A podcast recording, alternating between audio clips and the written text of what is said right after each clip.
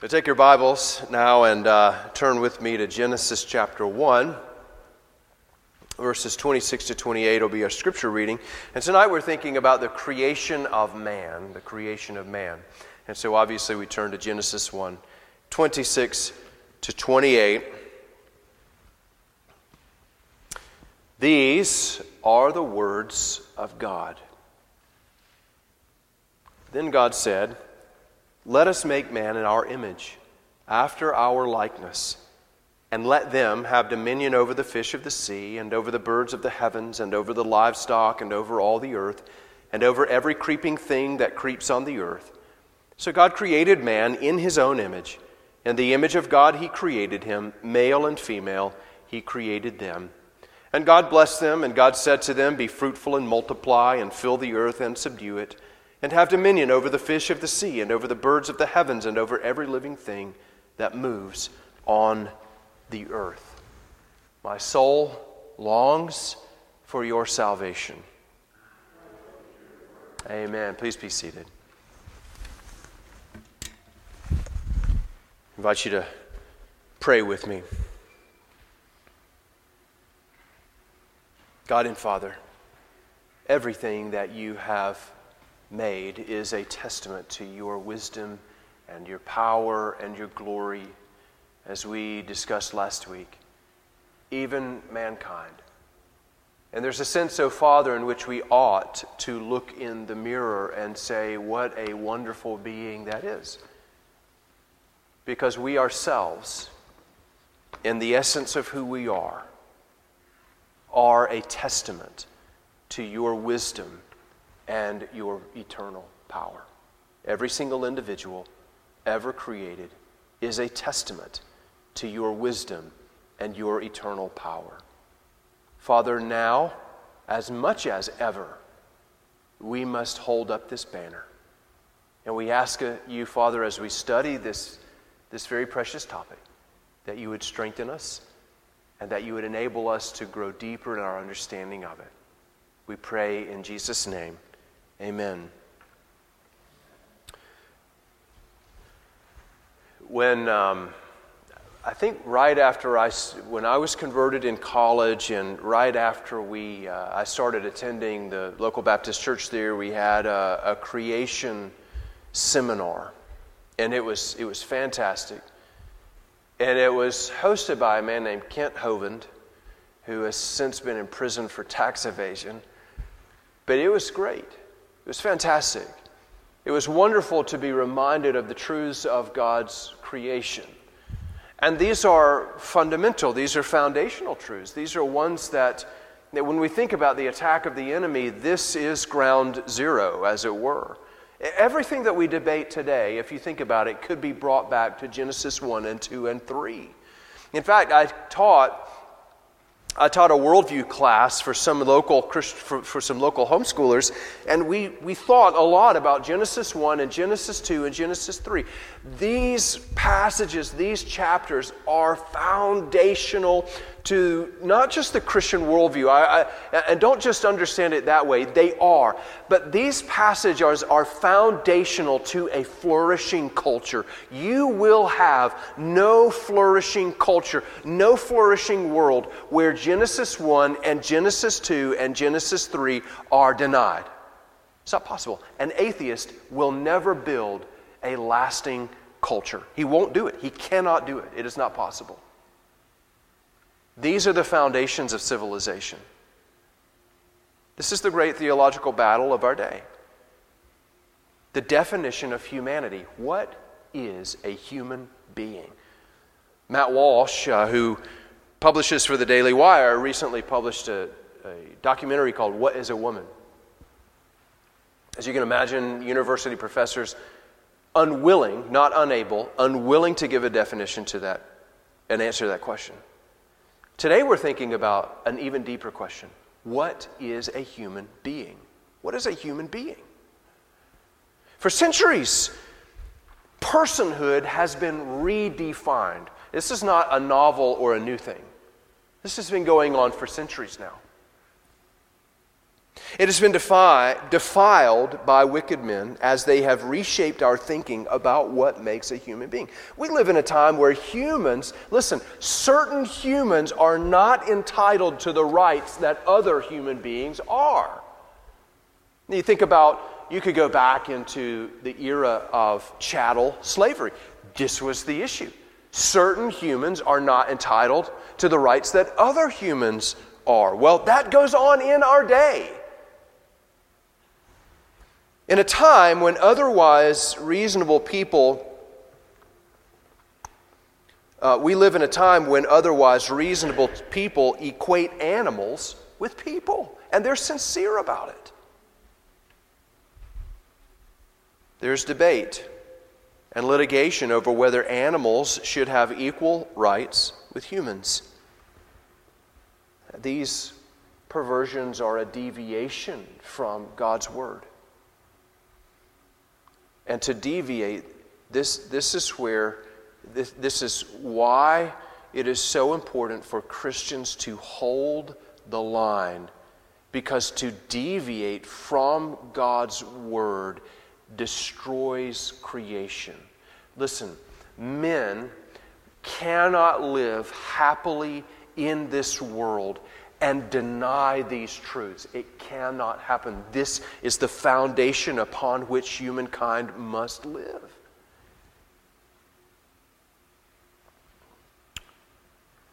So, Westminster Confession of Faith, chapter 4, has two paragraphs.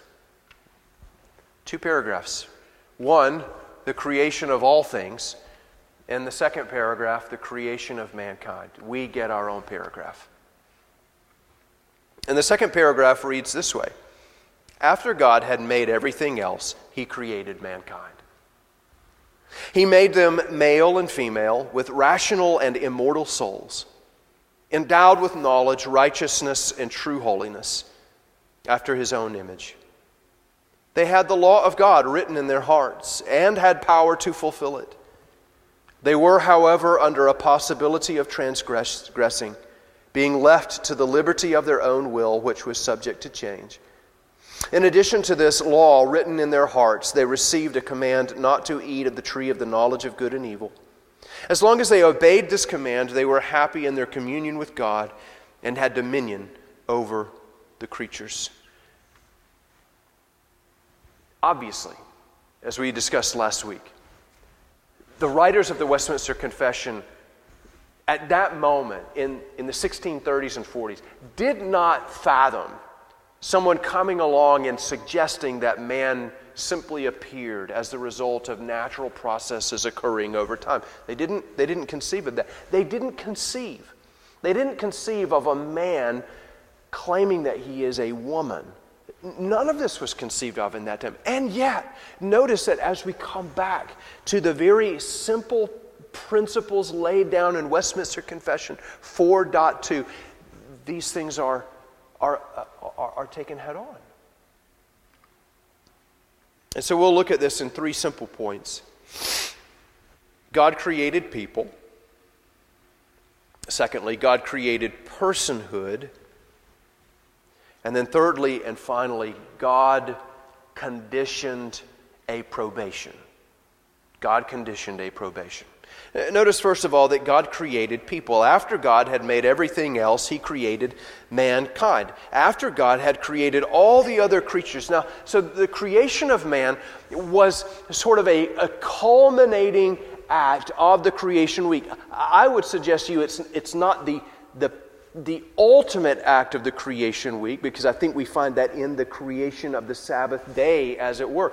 But his final act of, of, of let it come to pass was the creation of mankind. We read this in Genesis 1 26.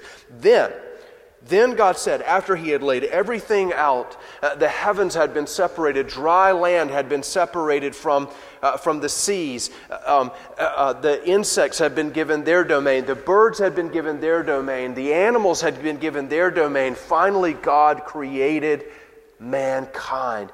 And there's a reason for that. There's a reason for that order. All that God does is with purpose.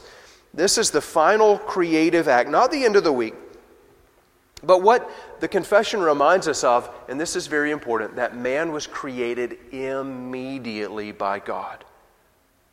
He was created immediately by God, not as the result of a lengthy process of evolution. Humanity springs from God. He is our immediate authority, He is our source of life. And this is the foundational truth that a lasting culture is built upon.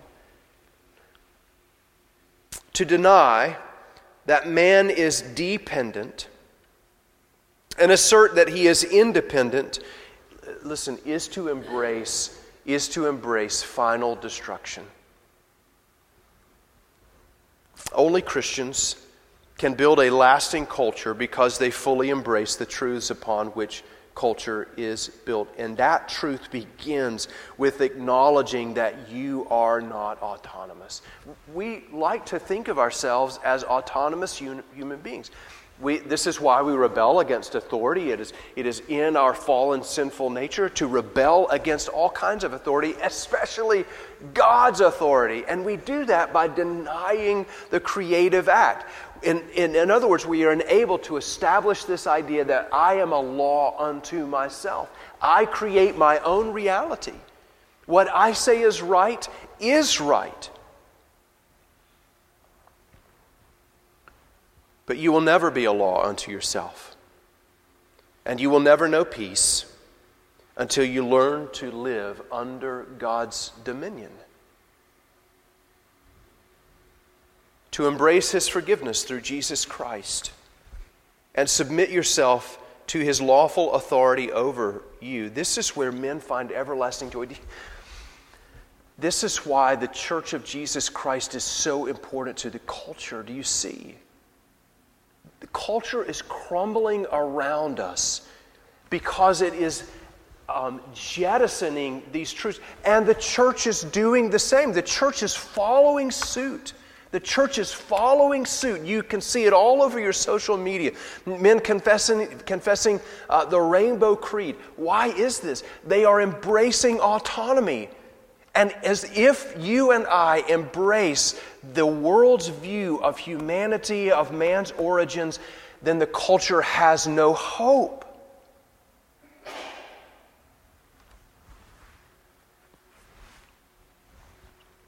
Recently, I've been writing um, about um, summarizing some of the things, not all of the things, but some of the things that Elton Trueblood wrote, because um, he, he wrote right after World War II, for the first, the first edition of his book, um, The Foundations of Reconstruction. And in that moment, he is thinking, how do we rebuild from World War?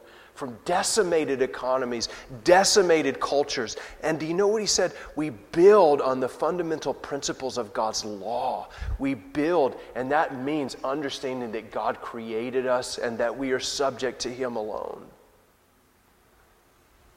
God created people. Secondly, God created personhood. How important is this question today? What is a human being? What is he? What are you? Uh, what distinguishes a human being from a, a leaf or a puppy dog? Is, do, do you, does your life mean anything? Is it the same to, to slaughter a cow and divide up its parts into meat and to slaughter a human being and divide up its parts into meat. Are those distinct? We live in a culture that cannot answer that question. But the scriptures do. In Genesis chapter 1, verse 27. Let me just begin by saying this. I want to divide what the, the way that the, the catechism puts this. I'll give you just a few a few S's. I think these work. God, God made men sexual, spiritual, sentient, and subordinate. Did you get this? This is what makes a man. He is sexual, he is spiritual, he is sentient, and he is subordinate. This is how we define what personhood is. And the first thing that the scriptures show us is that God made man sexual. Just go back to uh, Genesis chapter 1, verse 27. So God created man in his own image. In, in the image of God, he created him male and female he created them this is and this is where our confession begins male and female and why might why might it be important biblically for the writers of the confession to begin there he made them male and female and descend from there and say knowledge, righteousness, and holiness. Why might that be important? Well, it's important for this reason that when we begin to discuss the attributes of humanity, they apply equally to men and women. Now, obviously, God created different domains for men and women, but in the essence of your being, men and women have equality.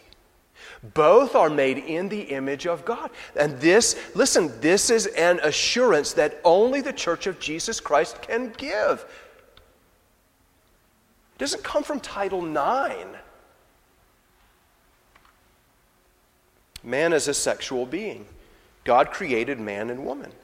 Why would he do that? Why did he do that? Why did God create man a sexual being with a male gender and a female gender? Why would he do that? He endowed each of these sexes with similar, similar characteristics and distinct characteristics.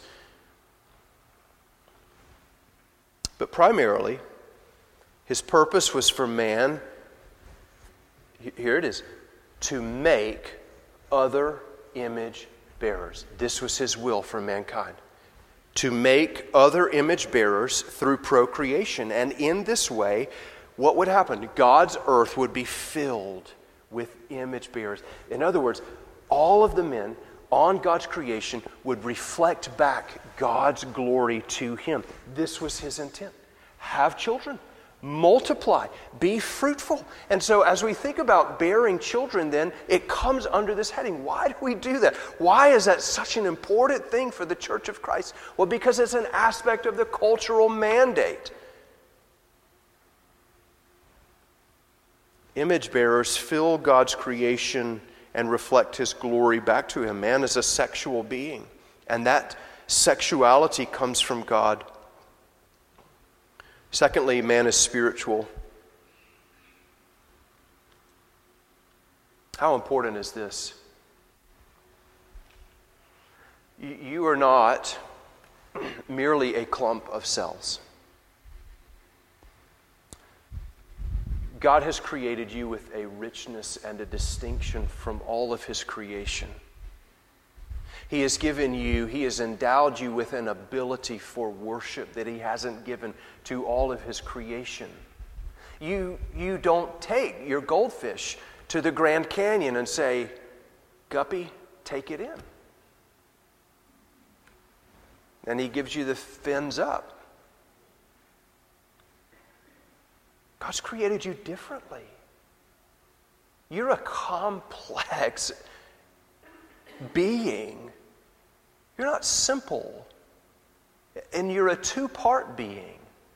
You are a body that is physical processes, and you are a soul. In Genesis chapter 2, verse 7, we see similarities between the way that God created animals and the way that God created men, and there are distinctions. Genesis 2 7. Then the Lord God formed the man of dust from the ground and breathed into his nostrils the breath of life, and the man became a living creature. Notice that there's a similarity between the way that God created animals and the way that he creates men. Both come from the dust. In Genesis chapter 1, we read that God created, uh, he called forth the beasts uh, from from the soil. He called them forth, and they did. They came forth in Genesis chapter 1, verse 24. Animals are made from the dust, uh, man is made from the dust. There's a similarity. Why do you think we find similarities? Why does a banana and a man share similar DNA patterns? Why is that? Both come forth from the dust. But there's also a very important distinction. God did not breathe into a giraffe and the, the, uh, his breath and make him a living being. He did that for Adam. Now, God doesn't have breath. He doesn't jump off the diving board and go to the bottom of the pool and, and hold his breath. God does not have breath. So, this passage is a description for you and me that we can understand that God made man in a distinct way. He breathed into him, as it were, in an intimate way, and he made him live. He didn't call forth men at one time. And think about this He created angels all at once. He created them all at once. Every angel came into being just like that. All these animals came into being just like that. But God destined humanity for something distinct and He breathed into him. He created them one and then another, and they would cr- procreate and fill the earth in an intimate relation with God. those aspects of humanity that we distinguish from other creatures, think about this now. The things that we talk about with reference to humanity that make us distinct from animals are aspects of the soul of man. God did not create animals with souls. Now, does that mean they won't be in heaven? I, I don't know. I tend to think maybe they will be. But this is a reason that we caution against assigning blame for man's behaviors to the brain or some other aspect of his physical being. Certainly that plays a part, but you understand that all of these things that make you a human being reside in your spirituality. They're an aspect of your soul. And let's continue on. Uh, that soul is both rational and it is immortal. It is the thinking, feeling, emotional part of human beings. So that, this is why this is so important as well. When you die and your soul separates from your body and your soul goes into the presence of the living God, will that be a place where you are totally benign? You are without enjoyment, you are without rational thinking, you are just there as a floating sphere with nothing. No. The souls of departed men are around the throne of God, enjoying His presence, loving Him, affectionately singing His praises. That part of you resides in the soul, the part that loves and enjoys, that is angry, that is worrisome at times is an aspect of your spirituality. Now, our dogs get very anxious when it thunders and lightnings, but they don't know why. And this is why God can command you to feel certain things. Do you know that in the Old Covenant, if you read closely, do you know it was a sin to be sad on the Sabbath day? And God can command you in James chapter 1 to be anxious, or not James chapter 1, but uh, be anxious for nothing. He can command you to count it all joy. Why? Because these are spiritual activities, not just synapses of a clump of cells. And your soul is immortal. Every man must take this into account. Every soul, wicked and righteous, will return to God. This is Ecclesiastes 12 7. And the dust returns to the earth as it was, and the spirit returns to God who gave it. This is why Jesus in Luke 23 43 could say to the man on the cross, and he said to him, Truly I say to you, today you will be with me in paradise. In what form? Spiritually. The soul is immortal. We are sexual, we are spiritual, and we are sentient. What does that mean? Well, it's the best word I could come up with for emotional, affectionate. You, you have feelings, you sense things. The, the, the confession would remind us that we are endowed with knowledge, righteousness, and true holiness in the garden. Endowed with knowledge, righteousness, and true holiness. In the moment that God created Adam, He invested him with a certain amount of perfect knowledge. And he was able to know God and communicate with God. He was righteous, meaning that when God created him, he was in total conformity to God's law. And he was holy. He wanted to do God's will. We are made in the image of God. This means that men and women are moral beings. Genesis 1:26.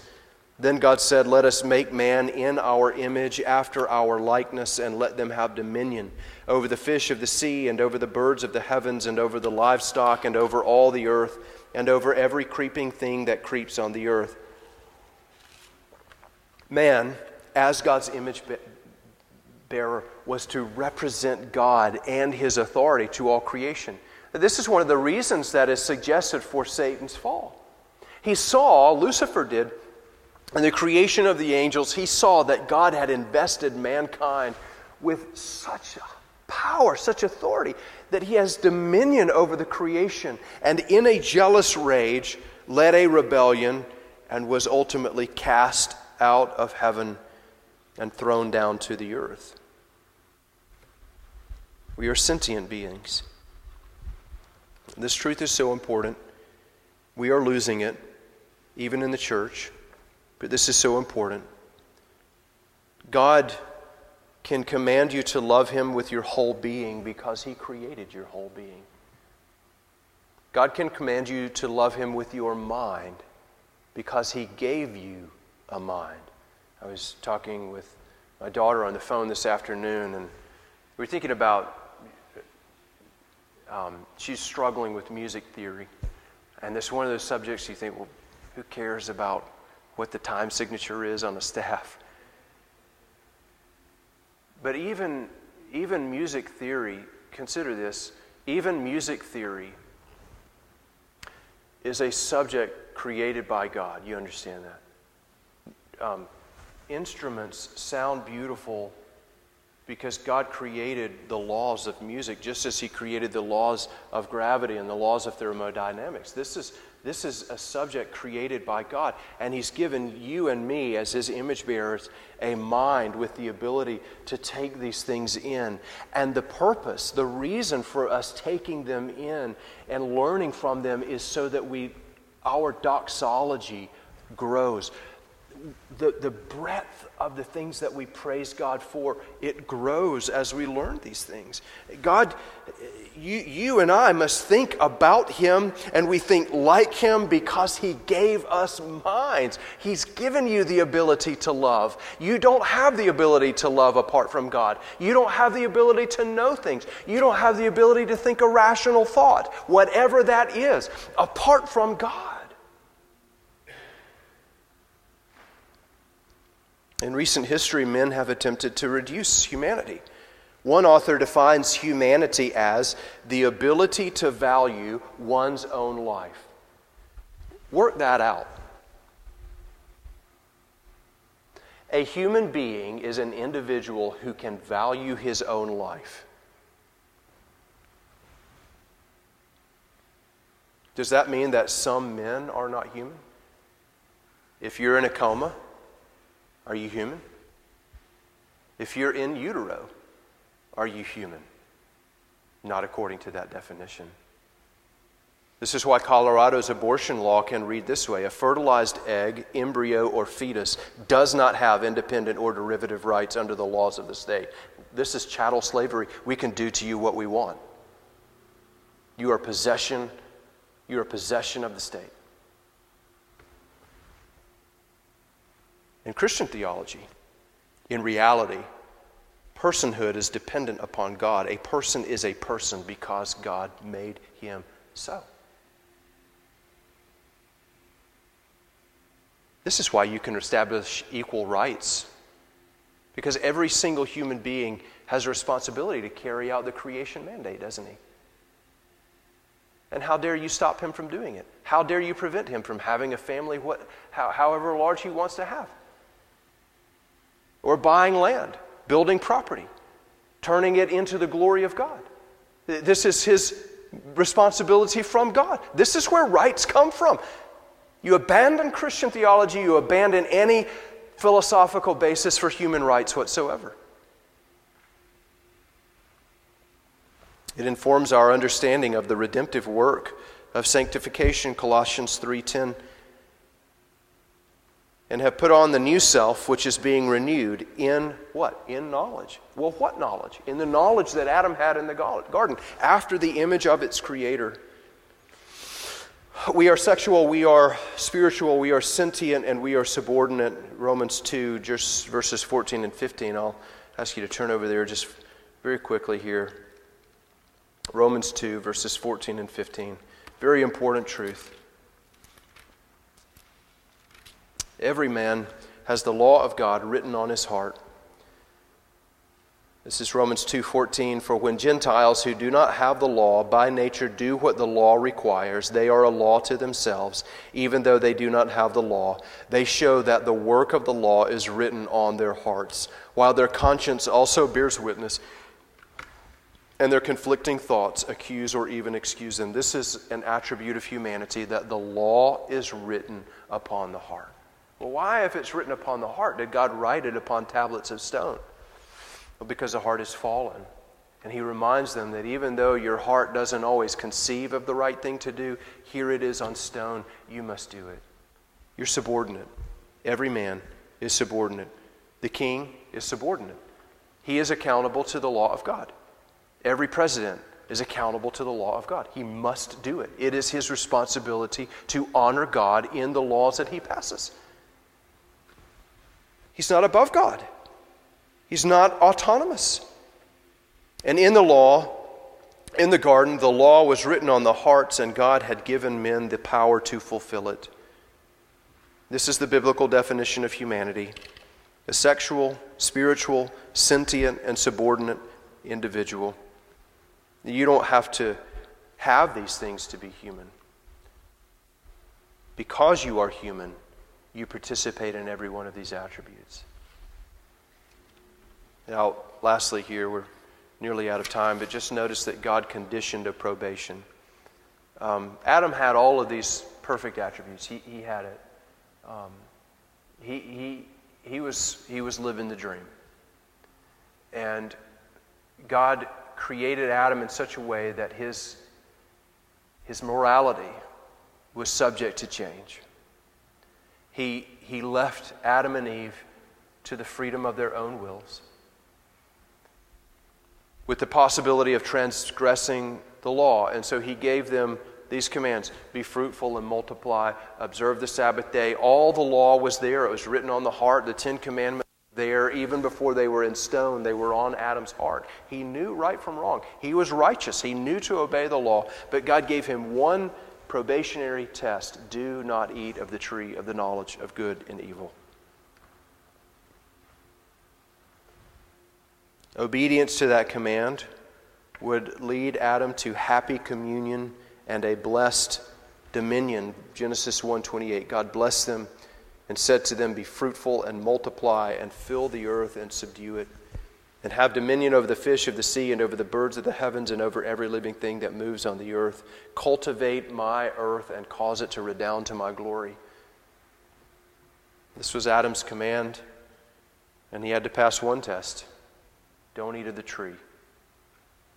And God made him in such a way that he was subject to change. And we will learn that he did, he did change. People and personhood are special aspects of God's creation, and they are aspects of God's creation. Of that creation, mankind alone is able to observe all that God made and give him glory for it. And this is his intent. It is his intent that you should become farmers and businessmen and husbands and wives and grandparents that you should become musicians, that you should become architects. And I'm, you know, one of the jealousies I think we have of men like Methuselah is he could become a he could become a musician and an architect and an engineer and a mathematician, and he could master all of those subjects. And, and, and in all the things that he's studying, he's studying God's creation and he is worshiping him for it. And this is what you should do. God has made you a human being. He didn't make you a goldfish for a reason. He made you a human being to study His creation, to study His Word, both books, remember, to study both books and sing His praises from both of them. Let's pray. Lord and God, as we as we think through these things, our minds are filled with a number of questions, and I think at least one of those questions should be why would you create us at all? And it's important that we come to the final conclusion that you created us for your own glory. Kings and princes abide under this principle. Paupers abide under this principle. Homeless men are still men because they are created in the image of God. They descend from Adam. Children in, in the womb or out of the womb, they are human beings. They are endowed with all of these features because they are created by you. And Father, we pray and ask that you would help us to go on fulfilling the creation mandate to fill the earth and to subdue it unto your glory. We pray all this in Jesus' name. Amen.